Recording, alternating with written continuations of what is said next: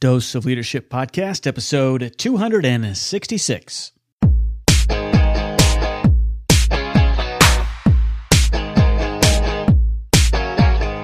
Welcome to another episode of the Dose of Leadership Podcast, the show that brings you inspiring and educational interviews with today's most relevant and motivating leaders. Each episode is dedicated to highlight real life leadership and influence experts who dedicate their lives to the pursuit of the truth, common sense, and courageous leadership.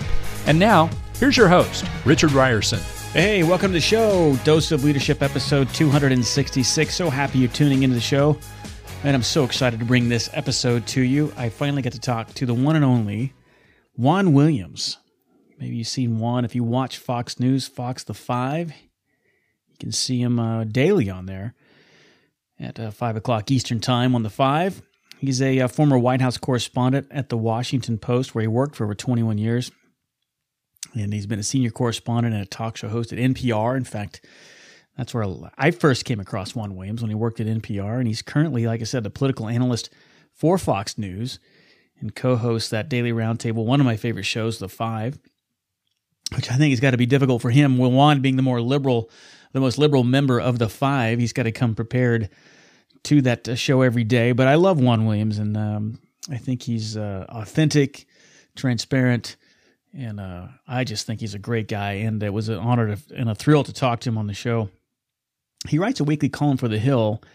Um, but we brought him on the show. I wanted him to come on the show because he got a he has a brand new book out called We the People, which is the modern day figures that have reshaped and affirm the founding fathers' vision of America. It's a great book, and of course, I'm a history buff, and I know if we we're talking about leadership, um, I think studying uh, the founding uh, of this nation, of the great uh, the greatness of this nation, has always been top priority for me. You learn so many lessons in leadership, about character development, and everything else. And but Juan is so great because he he looked at all of the kind of critical hot button items of the issues of the day and he went backwards and found all the backstories on how do we get to that point? How do we get to this point in immigration? Why is it such a hot topic today? And it's just a fascinating read. It's a great book. If you have any interest in history and uh, any interest in um, some of the great you know people who've made this country what it is today, including post World War II or even the 20th century and beyond. It's it's a great book. I can't recommend it enough, and it, it was really fun to talk to Juan about life and leadership and working at Fox News and all that stuff. I think you're really going to enjoy this conversation, guys. I hope you're finding some value in Dose of Leadership. It is a great resource, one of the many resources out there in your leadership journey. And if you are finding some value, I would appreciate it if you'd subscribe to this show download it to your smart device, leave a rating and review on Stitcher or iTunes. It would do so much for the visibility of the show, and appreciate all the feedback that I get from emails, hearing from you. It makes my day. I love hearing where you're at in your leadership journey. Reach out to me. Go to my website, doseofleadership.com or richardrierson.com, and you can contact me through there. And you can also learn more about my speaking and coaching services, my mastermind. uh, that I hold periodically and the one I'm trying to fill in a 12 month mastermind with five select individuals. If you're interested in that, the Achieving Significance Mastermind, all of that you can find at richardrierson.com. And if you want to financially support this show, again, this is a free show. It is my free offering to build a tribe and to help you in your leadership journey. You can support us at patreon.com. You can find out more at doseofleadership.com and click on the support us on Patreon link in the left hand sidebar or in the menu bar or you can go to patreon.com slash dose of leadership. Any support that you provide the show would be highly appreciative. It helps keep the show going and growing. So, again, thanks for tuning into the show. Hope you enjoy this conversation with Juan Williams. And here he is, without further ado, Juan Williams talking about We the People, his brand new book on Dose of Leadership. Well, what an honor to have the one and only Juan Williams on Dose of Leadership. Juan, welcome to the show. Richard, my pleasure. Thank you for inviting me. Man, I was so pumped when you um, said yes to the show. I've been a fan of you for a long time. I got to tell you, um, you know, though we may not agree politically on a lot of things, I am just a huge fan of you because you know why? Because when you got it, I when you when I watch you on the five, I got to think, my God, that would be difficult every day to be kind of almost the, the sole liberal on that panel. You got to yeah. come prepared every day, don't you? You do because otherwise you really would get steamrolled. You get run over, man. Um, but you know, the thing about it is, it requires you to not only prepare, but think about the various angles. Um, because I've got four uh, classy competitors there who bring different perspectives to the table. They're all Republican and conservative, but it's not the case that they all agree. I mean, obviously, in Yeah. this political season of 2016, you have people who support Trump and people who oppose Trump. But it's got to be exciting, though. You know, I agree. But it's got to be exciting to come to work. I would imagine, as opposed to everywhere else you've been. Is it the most fun that you've had? Oh, I think so. You know, it's funny. I, as you say, I've been a lot of places in media. I'm 62 years old, and I started out at a small paper, but it's not. It wasn't that small. It was the biggest paper in Philadelphia called the Philadelphia Evening Bulletin. Long gone. We don't have afternoon papers in America anymore. And then I went to the Washington Post. And then while I was at the Washington Post, I started doing some television, doing documentary work for PBS. And then I went to CNN, and then I went to NPR and Fox Yeah. and by far Fox is the most fun. I think it's the most fun to watch. Uh, but I also think that for people who are into media, it's also fun to listen to because the debate is intense. I mean, that's why I say you can get run over if you don't know what you're talking about. Yeah, but even it does seem, even though it's intense, there, there seems to be a level of respectability there. I mean, it seems like you guys really do enjoy each other and love each other as as human beings. Am, am I right on that? Well, I know I do. I don't think everybody does, but I, I, I, you know, one of the things about this business is I've, you know, I don't know if you know this, but I've been fired. I've, you know, Yep. I've had ups and downs. Yep. And so for me, a lot of it is now at this stage in my career, I just appreciate these people. Uh, and so I don't, I, I tend to avoid a lot of the sort of, you know, gossipy type stuff. I just, Mhm. I just think this is a great opportunity and Fox is a great place because gosh, what a platform. I mean, Mhm. Richard, you think about it, you know, we reach millions of people every day. Yeah, well, and it's and what I love about I, I kind of miss the it reminds me of you know the um you know a Thanksgiving dinner debate where everybody would kind of you you know you, you respected each other but you would have these kind of intense conversations sometimes right? It didn't have to be personal but you would if you were passionate about what you stood for and you believed in I, I always appreciated that when I would be around those conversations where you stood up for what you believed and it didn't get personal and um, I just love that passion anyway. You know, of, of sticking, yeah. Oh no. You know what I like? I think it's when you are engaged. Yeah. You know, there's a phrase called "join the debate." So it doesn't have to be like you're mocking the other person or you're putting them down or calling them, you know, like Archie Bunker, "Hey, you meathead." Right. It really is about are smart people bringing something that causes me, provokes me, engages my mind, causes me to join the debate, and that's what I get at Fox. Yeah. I, by the way, you talked about Thanksgiving dinner. so, Richard, I have two sons who are conservatives, Right. who are Republicans. Yeah, that's right. and so, you imagine my dinner table. We always, I mean, they they try, they tend to take it easy on the old man, but I I value listening to them so much. Yeah, that's funny. I saw that. That you're, you're. I said, well, I wonder what that dynamic is like with his kids being so conservative, and Juan's pretty liberal. What is that like? But again, that's what that's what makes this country great, though. You know, I mean, that's what it's all about, in a sense. I mean, that's really what it comes down to. Well, and I think also you got to realize that if you're sitting next to Sean Hannity, uh, it's easy to be more liberal. that's right. You can be a moderate conservative and seem liberal next to Sean. That's for sure. That's Yeah. that's exactly right. Well, gosh, how fun is that? And you, you, so you were born in Panama, right? Is, is Yes. and then with the first time you came to the United States, I heard you talking the other day on the Five about um, kind of what age you could kind of wish you could go back to, and you were talking about how you went to a preparatory school. Was that the first time you came to the United States when you went to that school? No, no, no. My mom brought three kids when I was just turned four years Oh, old. Oh, four. Okay, my Uh, apologies. Yeah. So I grew up in Brooklyn, Oh, that's um, right. Yeah, yeah. and then and then I won a scholarship, which you know to me was like, wow, I didn't even know they had such a thing. And all of a sudden, I left the big city and what was a very dicey neighborhood. All of a sudden, I'm up in upstate New York in green pastures. You know, with Right. like, wow, this is this is a revelation. I didn't know such a place existed. How fun! And so, would you? And then, how did you get interested in uh, journalism? I was interested right from the start. And I think this is part of the immigrant child experience, which is you learn the world around you through newspapers and media and reading and talking to people. And I just thought, you know, I love reading even when it came to sports, and I'm a big sports fan. Reading sports stories in different newspapers so you can see different writers talking about the same event but bringing different perspectives to it and different richness and better writing in some cases. You can see which guy really got in the locker room which guy looks like he was hurrying to get out the door. And i always wanted to do it so i was the editor of my junior high school paper my high school paper when i went to college i went to work at that philadelphia evening bulletin i mentioned to you earlier the afternoon paper and then i worked at newspapers all through college well, it's a it's a gift, obviously. To you know, I'm always envious of people that like yourself that can that can write. I mean, writing is so painful. It's such a painful process for me. And once I get going, it, it can start. But I suppose you would say the same thing. It, it hurts to write, but I mean, I think it's such an, an integral part of who you are. But um, it's so critical though to, to tell those stories because everybody's got one. You know.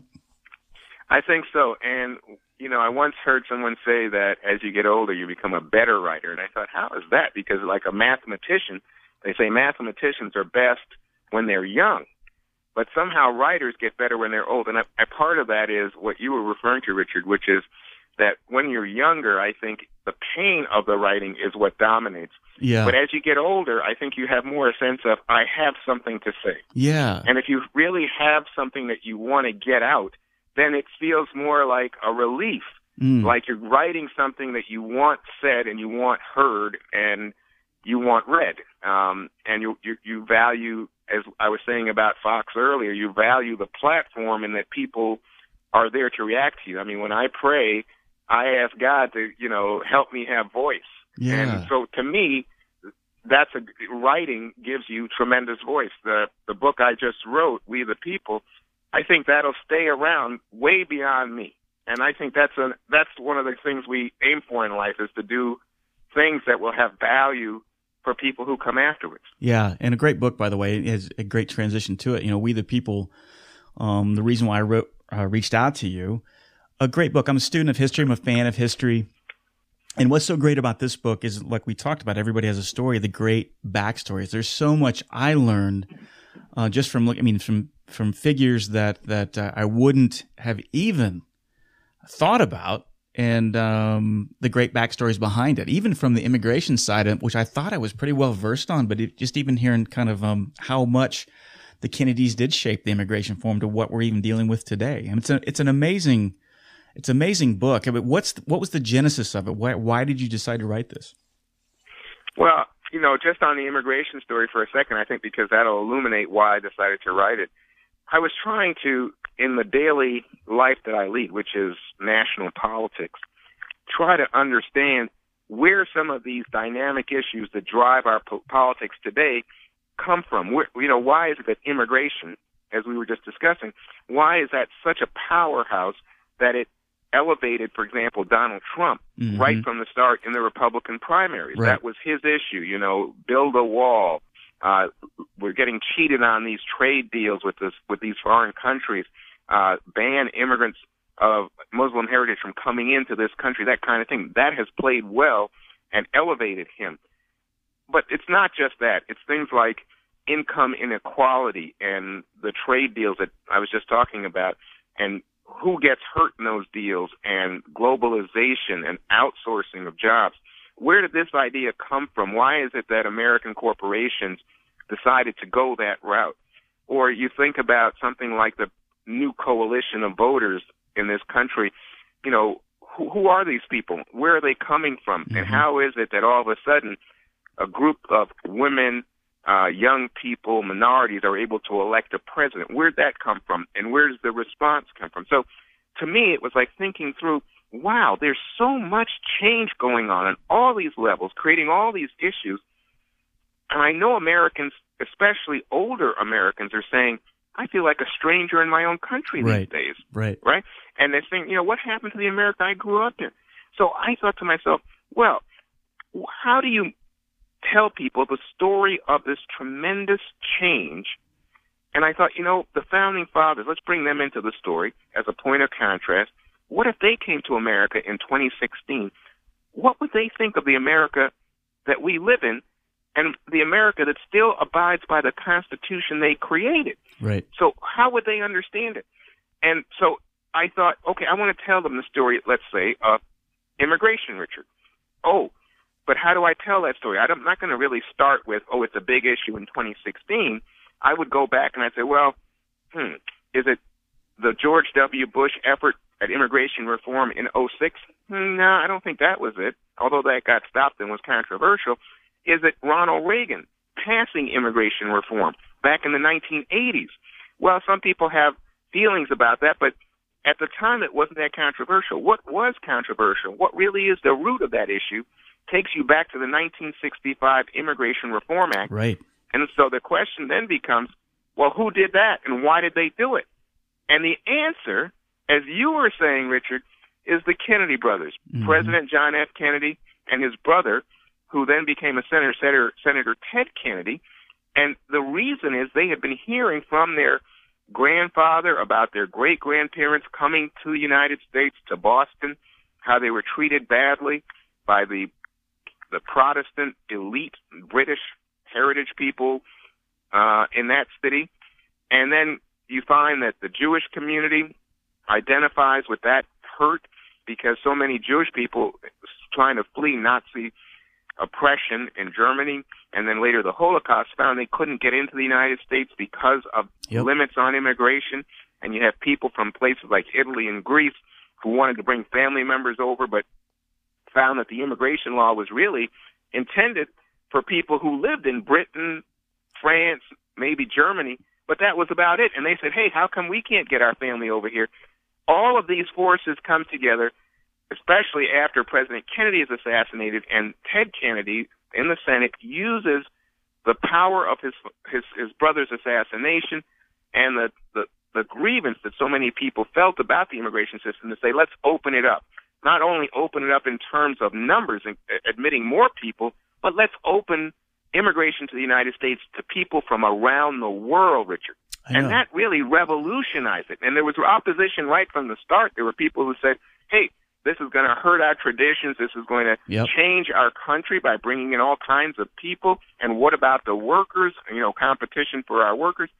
Um, but it passed, and I think it's that moment that has led to this moment, uh, and where we have immigration now at, at heights you know, in terms of absolute numbers, we've never seen immigration like we have today in America. Yeah, no, it's it's a fascinating uh, look at it because it's almost like even if you, if you just take the sound bites and even the, um, you know, even what you're even taught in school. You know, I'm a product. I was born in '68, and so you go up and you think, oh, we're just one big melting pot, and it's always been that way, but it hasn't. It was. It, you're right. It was. It was tailored towards just bringing in white Anglo Saxons. Really, is what it what it uh, what it was kind of geared towards, and and it, it kind of even was surprising to me that 1965 really was the the kind of the turning point to when it really started to become a melting pot. Am, am I?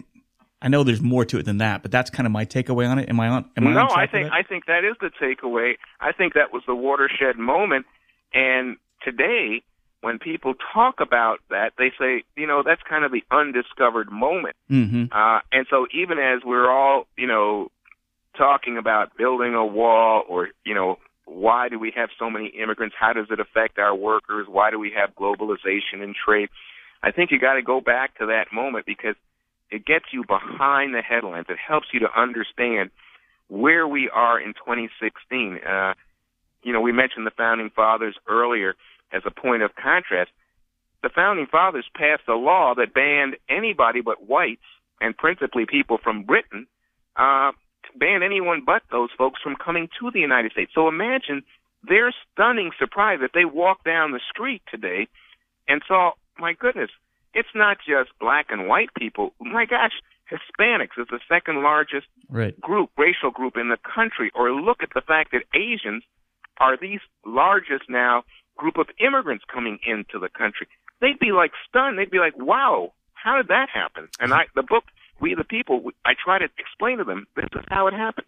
Yeah, no, it's a it's a it's a fun it's a fun question. I've always asked that. What would they think if they if they say you know get past the how they'd probably freak out over the technological advancements? But yeah, from the from the traditions, the philosophical you know underpinnings of the Constitution, what would they say? Would they be happy? Would they be satisfied? Would they be proud? Would they be shocked? Would they be upset? What would the, you know? It's a it's a fun question to to ask.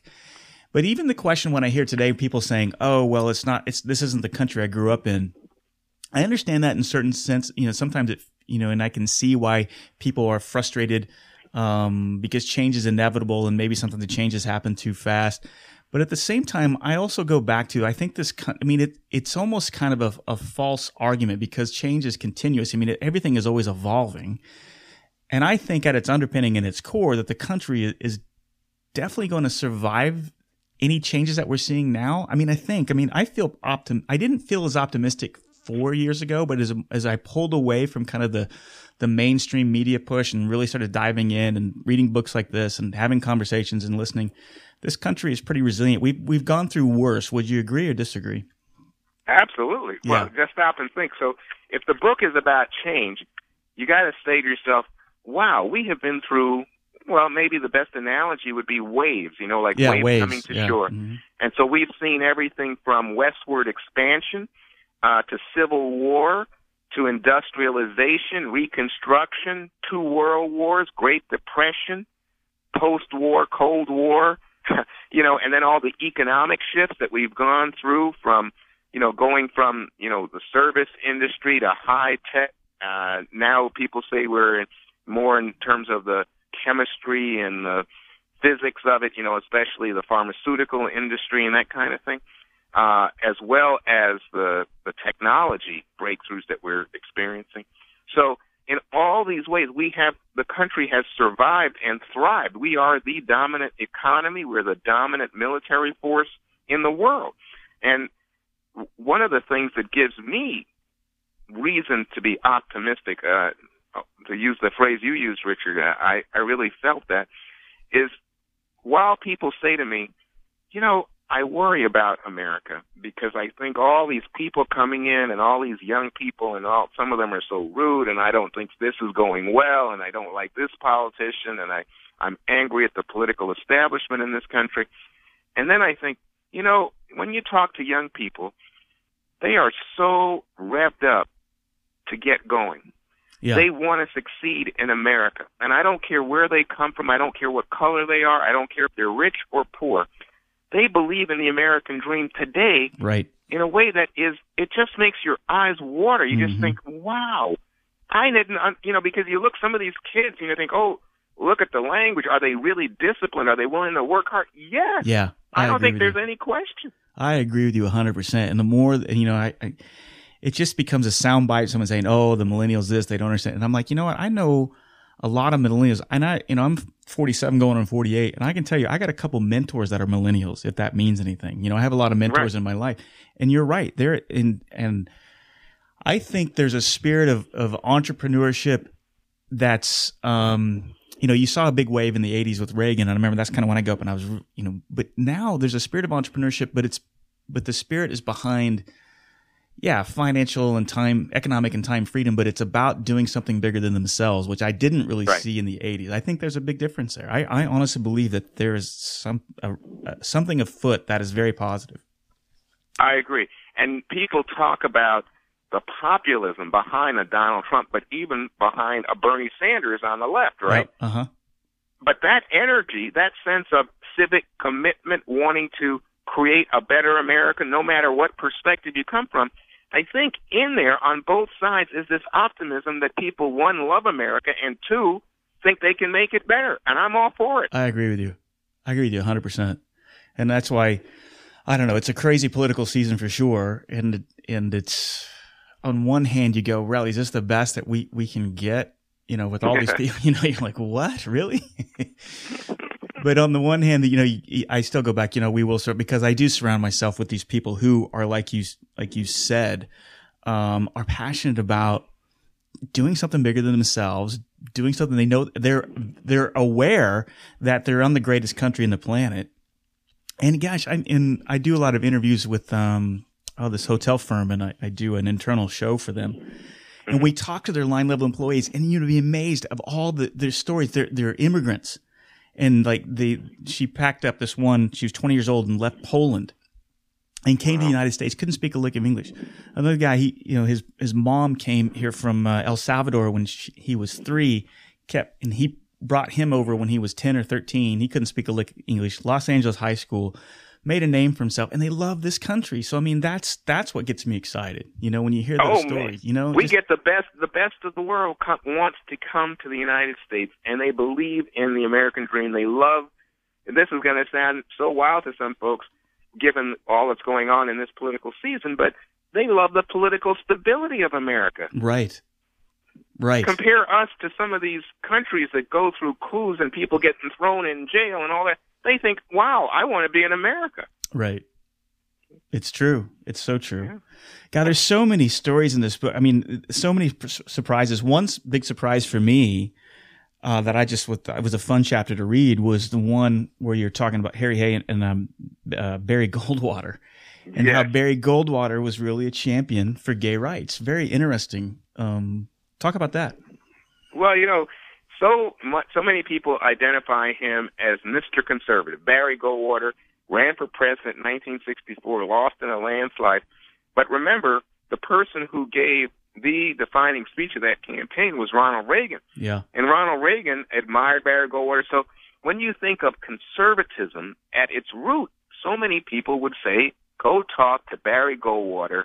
Look at that 1964 speech by Ronald Reagan. Look at Reagan's two terms in office that was born from really the remains of the Goldwater campaign. And of course, then people think, well, what about the social issues? They're very conservative. But no, late in his life, Goldwater had a, I think it was a grandson who was gay and became an advocate, an advocate for gay rights in America, especially within the Constitution. He said equal rights apply to all, and government and busybodies shouldn't have any role in the bedroom. And so Barry Goldwater, Mr. Conservative, becomes a leading voice for gay rights in America. Uh, that to me is one of the more stunning realities in the book. I, Yeah. It's an eye opener. Uh, and then you mentioned Richard Harry Hay. But again, it's not that Goldwater is the start of the story. It's Harry Yeah. Hay. Right. And H- Harry Hay, back in the 1950s, uh, is one of the first people to try to organize gay people to say we have to stand up for our rights, and in this case, stand up to persecution that might be police raids on gay clubs and gay bars and the like, uh, put pressure on politicians to protect the rights of gay people, to respect their rights, and not allow people to extort money or to abuse us, to beat us up on the street, that kind of thing. And his groups start out in secret. He tries to push them more towards the, the light of public scrutiny, but he doesn't quite get there. But that effort has the seeds then that blossom when you come to the Stonewall riots in the late 60s in New York City.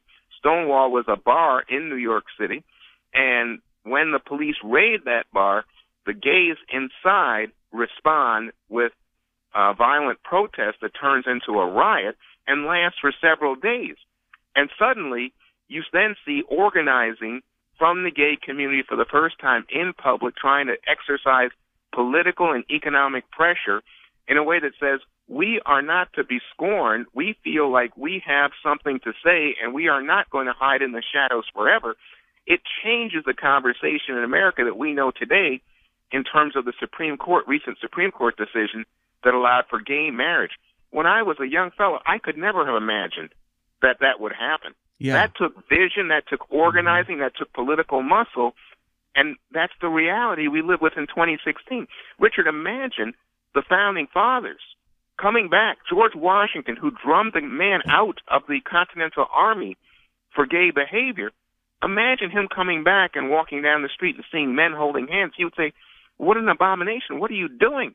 right. But it's a, it's a different place, and again, we the people helps you to understand how we got to this place Yeah. Where we live in America in 2016. It's a fun book. It really is. I mean, it's just because of, because of all the characters. I can't imagine how you picked all. I mean, there's so many from you know, like we said, Barry Goldwater to to what General Westmoreland, Milton Friedman, uh, Bill Bratton. I mean, that was a that was a, a an interesting chapter too. Um, Eleanor Roosevelt Yeah, I makes think I think that's the number one surprise I'm hearing from people. Uh, they say, you know, you've created a new Mount Rushmore, right? So instead of Lincoln, Jefferson, Washington, and Teddy Roosevelt, on the cover of the book, I've got Eleanor Roosevelt, Ronald Reagan, Martin Luther King, and Billy Graham.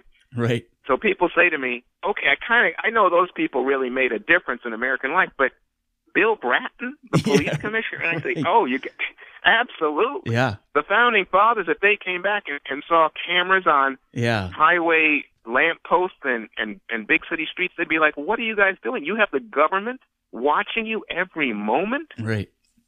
They would be like outraged.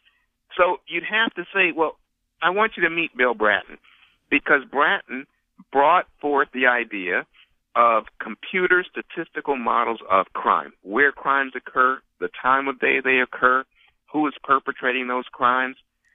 And that allows him then to predict crimes, position police, to use surveillance cameras, to use even sound detecting devices, all in service to preventing crime. And now we have very low crime rates, but we still have fear of terrorists and fear mm-hmm. of crime as part of our national heartbeat. But to me, the person who has changed us to the point where Americans are willing to accept all of this surveillance right. and, and crime preventing activity is Bill Bratton. Yeah. Uh, it's just I don't know how you did all the research on it. How did you?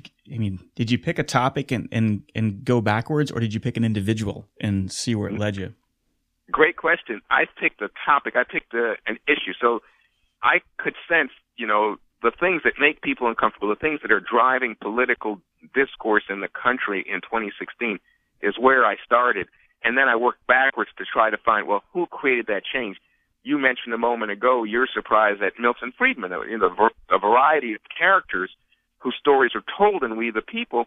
And in the case of Milton Friedman, it was looking at, oh, gee, why is it that income inequality is such a big issue in America today? And how, you know, some people say it's winners take all. Where'd that come from? And you know, you go back, you talk to people about economic issues, you talk to the experts, you talk to the politicians, and the name that comes up most often, Milton Friedman. Yeah. And Friedman was a guy who believed, Richard, he didn't believe in national parks. He didn't believe in a draft. He said, you know, military should be voluntary. Let people who do it want to do it. He believed that marijuana should be legal, drugs legal. He says that's that's your business. So he's pretty much a libertarian in those ways. But when it came to economic issues, he said corporations have one job: make money for their shareholders, not worry about the employees and worry about unions, not even worry about the customers. He said if the customer doesn't like what you're delivering, then they're going to go elsewhere. You got to deliver for the shareholders.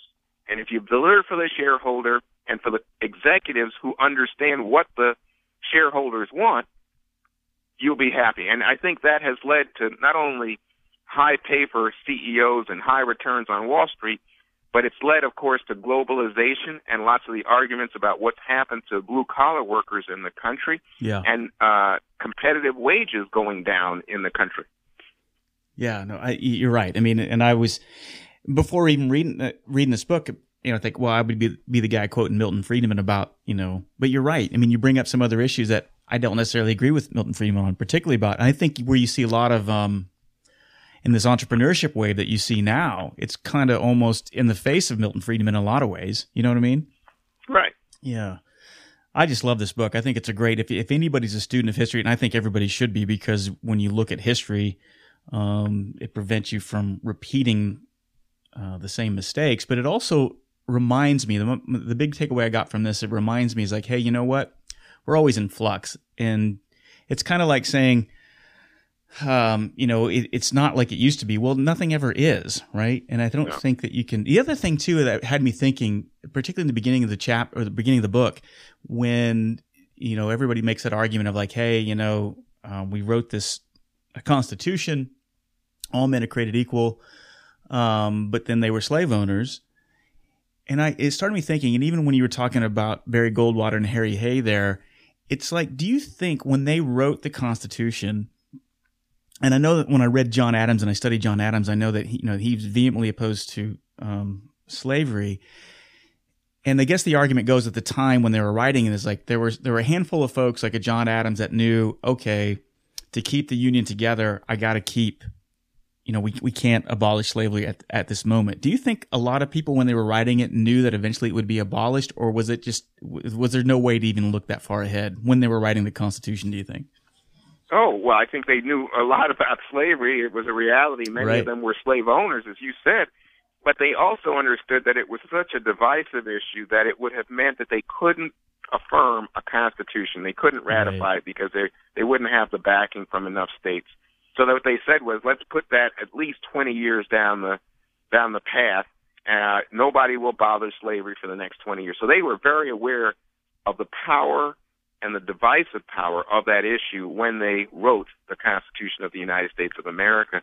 But remember, the Constitution, this is one of the big arguments about it. Is it a living document or not? A lot of people say, no, no, we want you to adhere to the spirit, to the letter, to the originalist intent of the Constitution. But part of that intent, Richard, was that it would allow for the flexibility of amendments. We all know about constitutional amendments. And so what you get into then is something that would allow not only the end of slavery, but allow, for example, women to get the right to Right, vote. You- exactly. We didn't mention it, but you know there are no women signing the Declaration of Independence. There are no women at the Constitutional Convention.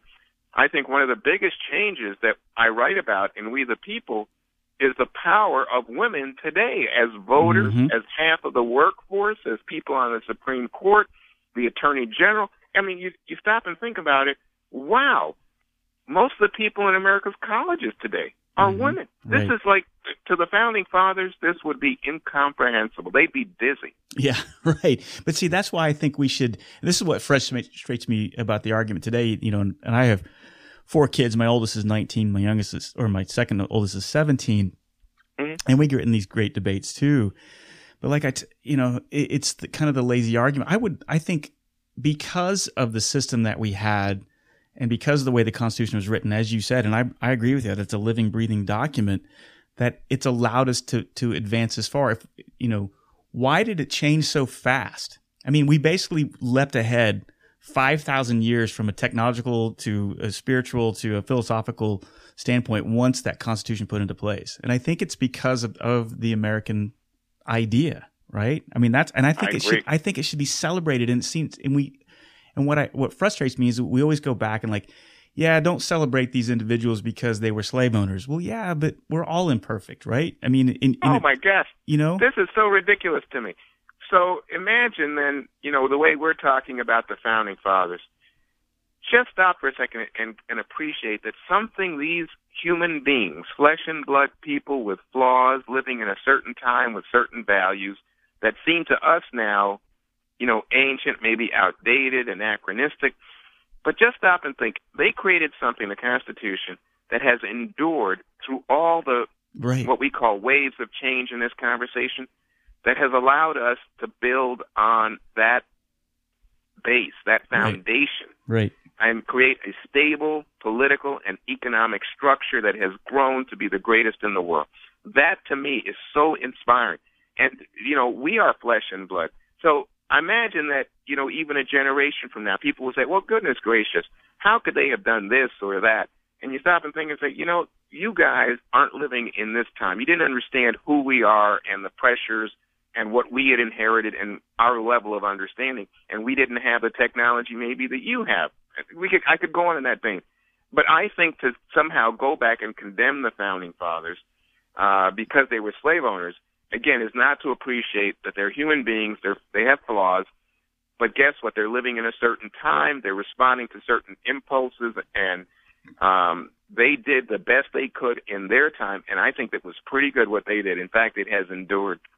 Right, and it's allowed us to be where we're at today, and it and will continue. I, and I believe that. No, I love it. And that's and that's really why I think the book is is necessary reading because it it gives me when you get bombarded with all the the twenty four hour news cycle and the sound bites and you know the Donald Trumpisms or the Ted Cruzisms or the Hillary Clinton all this stuff, and you get exhausted and you see it. You go back and you read something like this it reminds you of where you came from, and there, there's always more to the story than what you're seeing in the soundbite. and that's why I think it's such a great book. One, and, and I, I just got to congratulate you on the book. It's a, it's a it's a, a, great piece of work. Thank you, Richard. I appreciate it. Thanks so much. Hey, as we wrap up here, I'm always curious: who are your heroes? Whose shoulders are you standing on? Well, obviously my parents. You know, I mean, the idea. I it's hard for me to even understand that. You know, my my dad was in his uh 60s when he came to the United States. My mom in her 50s when I uh, when she came to the United States, and um, the idea that you're going to make such an effort, uh, you know, leave behind friends and family, come to a strange place because you want your children to have an education, you want your children to have opportunities. I have very high regard for that. I just think that was a game changer. Yeah. In fact, I dedicate the book to to my folks for that reason. Um, but you know, if you're talking in political terms, I was so lucky as to cover Ronald Reagan uh, mm-hmm. for the Washington Post, cover the White House during that era, and I always thought thought of him as a he- heroic figure and uh, someone who was always kind to me. And similarly, I think of so many people. Uh, you know, my first editor at the Washington Post, a man named Herbert Denton, an editor also I had at the Evening Bulletin, a, a man named Sam Boyle. Uh, these people, for me, are you know in my life inspiring demanding, um, but they built me, and I just I'm so appreciative, and and to this day I try to be kind to other folks because I, they were so kind to me. Love it. Well, Juan, I love you. I love your authenticity. I love uh, what you do and, and your principles that you stand on. And, and you, and you, even though, like I said, I don't agree always with you politically, I, but I, I love the authenticity, the transparency, the vulnerability that you project. And those to me are leadership qualities that we all need to profess to. And, and I'm just honored that you came on the show. Well, I'm delighted you had me. Thanks for inviting me, Richard. Yeah, and I'll have links to your book and anything else you want people to link to you, reach out to you, or Twitter, anything. Well, you know, I write a column every week for the Hill newspaper. If folks are online, they want to see what's going on inside Washington politics. Uh, please go to thehill.com. All right, I'll have links. Again, thanks for coming on the show, Juan. You're welcome, Richard.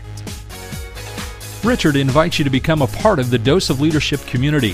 Visit doseofleadership.com and sign up to receive his free Common Sense Leadership ebook, a guide that highlights how all of us can learn to become calm, confident, consistent, and courageous in all aspects of our lives. Richard is also available as a speaker for your next event. Richard specializes in practical leadership and change management. He has a philosophy of inspiring everyone to think and act like a leader, which is based on timeless natural principles and common sense. You can get more info by visiting doseofleadership.com.